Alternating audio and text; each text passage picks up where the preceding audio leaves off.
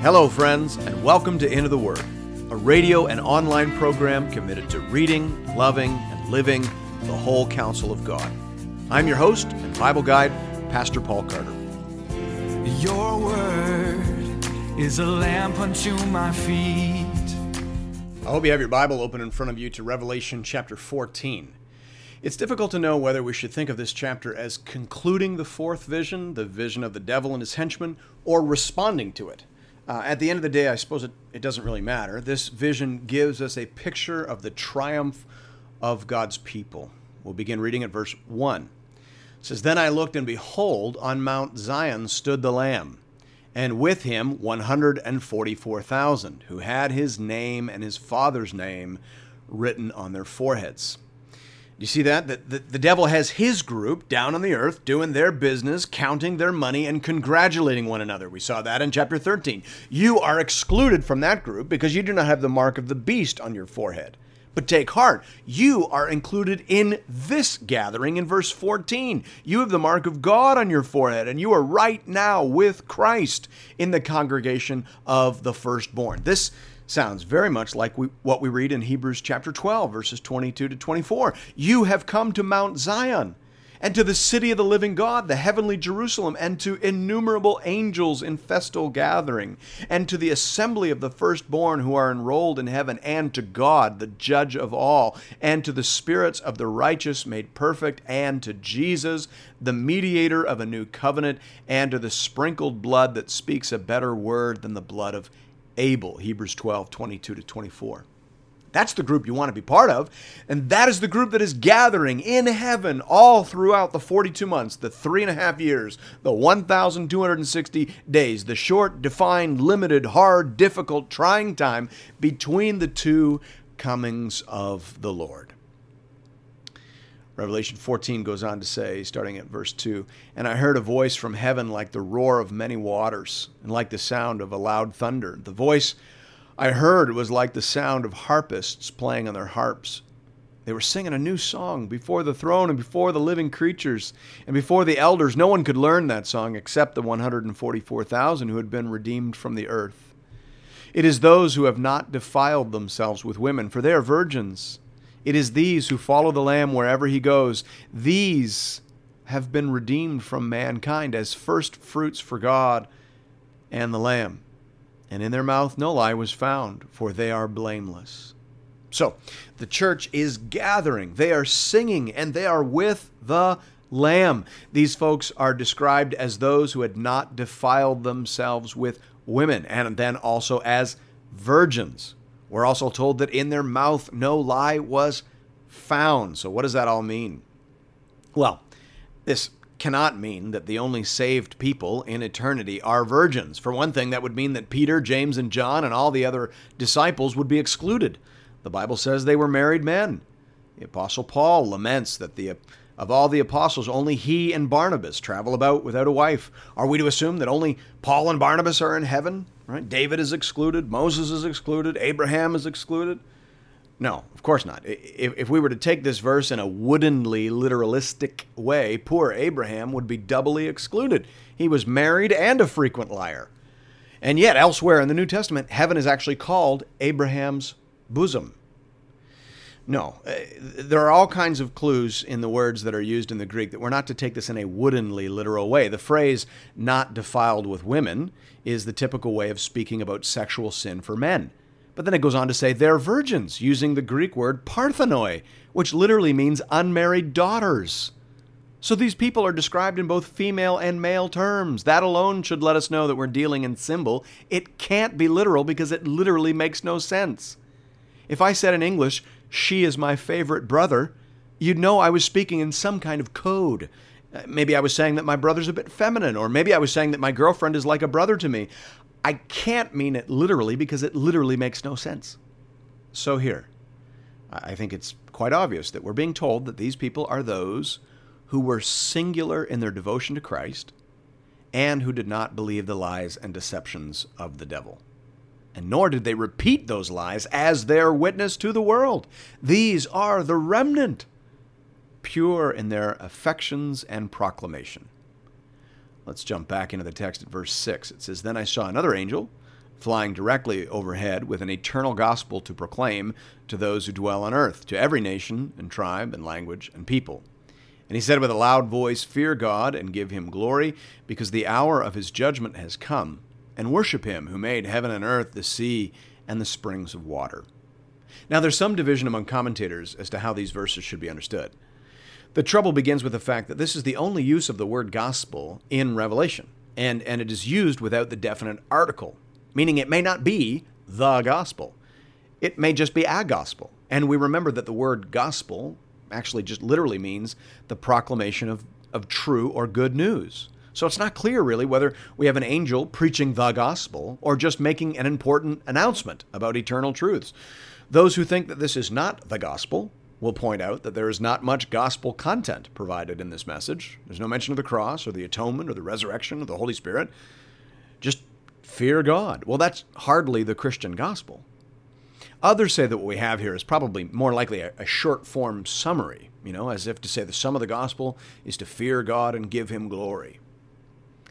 Bottom line is this in this scene, directly before the second coming, there is a last declaration of eternal truths. There is a last appeal for people to get right with God, and there is no indication of positive response. By this point in the story, people are either saved or they are entirely closed to the message of the gospel. Verse 8 says this Another angel, a second, followed, saying, Fallen, fallen is Babylon the Great, she who made all nations drink the wine of the passion of her sexual immorality. Here's another example of something being introduced rather abruptly, but then not unpacked for a couple of chapters. Here we have the first mention in Revelation of the concept of Babylon, Fallen, fallen is the great city, Babylon. The story of her fall will be told in detail in chapters 17 and 18, and we'll look at that in a couple of days. Commentators nearly all agree that Babylon here is a symbol of the world culture that stands in opposition to the way of God and that seeks to seduce men and women away from the path of, e- of abundant and eternal life. We first meet Babylon in Genesis, where Instead of obeying God's command to go forth and multiply and fill the earth, men and women decide to stay, to not go forth, and to build a tower and make a name for themselves. Babylon, Babylon then becomes the seductive alternative to living life God's way under God's word. In the time of John's writing, Babylon was a mostly abandoned, dusty village in the middle of nowhere, but it had become a symbol of the world culture opposed to God. She seduces people to abandon the covenant with God and to commit adultery. So we have a contrast. The elect people of God are those who have rejected the call of this culture and who have stayed true to God. Everyone else is fallen, everyone else is seduced unto death and ruin. Verse 9 goes on to say, And another angel, a third, followed them, saying with a loud voice, If anyone worships the beast and its image and receives a mark on his forehead or on his hand, he also will drink the wine of God's wrath, poured full strength into the cup of his anger, and he will be tormented with fire and sulfur in the presence of the holy angels and in the presence of the Lamb. Now, I think we talked about this last week. There's, there's an obvious back and forth in the book of Revelation between the mark of the beast and the mark of the Lamb. If you're sealed with the mark of the Lamb, then you will face the wrath of the beast on the earth. On the other hand, if you're sealed with the mark of the beast, then you will endure the wrath of the Lamb for all time, for eternity. Everyone receives a mark, and everyone faces wrath. And so there's a clear choice between two very distinct options. And here we have a picture of what happens to those who choose the mark of the beast and who face the wrath of the Lamb. The wrath of the Lamb is awful and eternal. It is poured out full strength or uncut. Wine in those days, of course, was often cut with water to dilute it. Most adults in that time period would drink wine throughout the day because it helped to keep off water parasites. And so you'd be staggering drunk by the end of the day if you were drinking full strength wine. Therefore, you would only drink uncut wine at the end of the day. So, this is a symbolic way of saying that all throughout human history, all throughout the day, our experiences of God's wrath and anger against sin are cut. They are always mixed with grace and mercy. Not so at the end of the age. At the end of days, at the close of history, those who have refused God's gift of salvation are thrown down into hell, where they will face his wrath unmixed, uncut, and unending. That is a terrible, heartbreaking reality. This will be torment. There's no annihilation here. There's no sleep. There's no extinction. If you want to believe that, you have to believe that against the words of this text. The text says torment. Now, that it happens before the face of the Lamb and the holy angels means that hell does not exist outside of God's realm. It is ultimately under his control, and it is an extension of his sovereign will. Hell is under his authority. It serves his will and purpose for those who have resisted and rejected every offer of grace and mercy. And of those so condemned, we are told in verse 11, and the smoke of their torment ascends forever and ever, and they have no rest day or night who worship the beast and his image and who receive, whoever receives the mark of his name. This is frequently called the most awful verse in Scripture, and I cannot think of another more deserving of that title. It is a fearful thing to fall into the hands of the living God. Therefore, verse 12 says, Here is a call for the endurance of the saints, those who keep the commandments of God and their faith in Jesus. Let's keep reading at verse 13. And I heard a voice from heaven saying, Write this Blessed are the dead who die in the Lord from now on. Blessed indeed, says the Spirit, that they may rest from their labors, for their deeds follow them.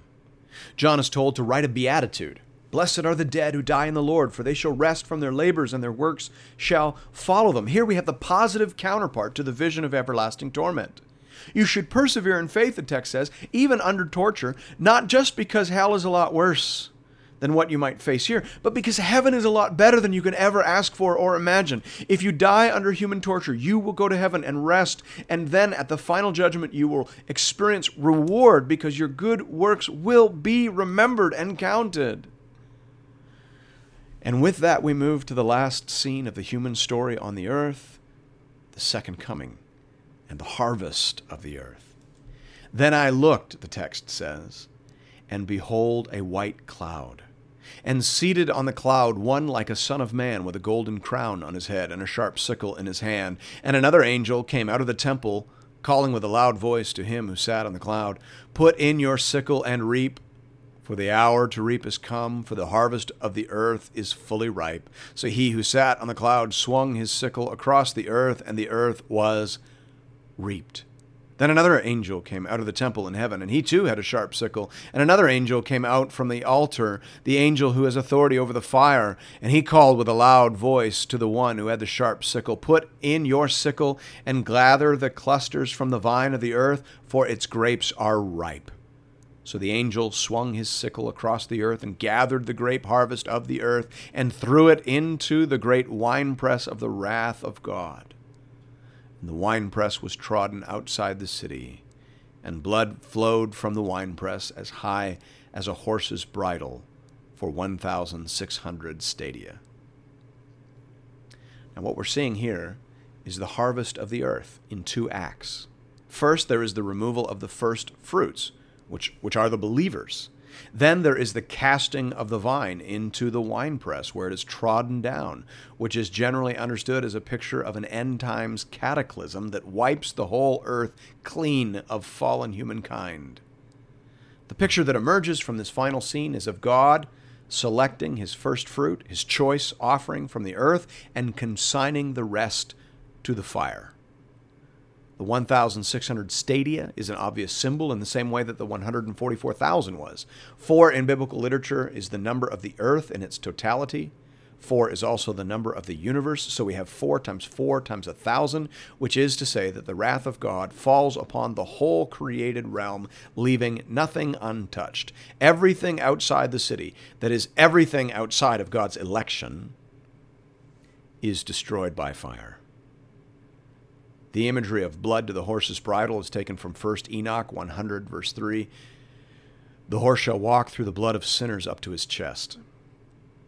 Again, this is a symbolic way of saying that all of mankind opposed to God will be finally and utterly submerged in the unmixed wrath of God.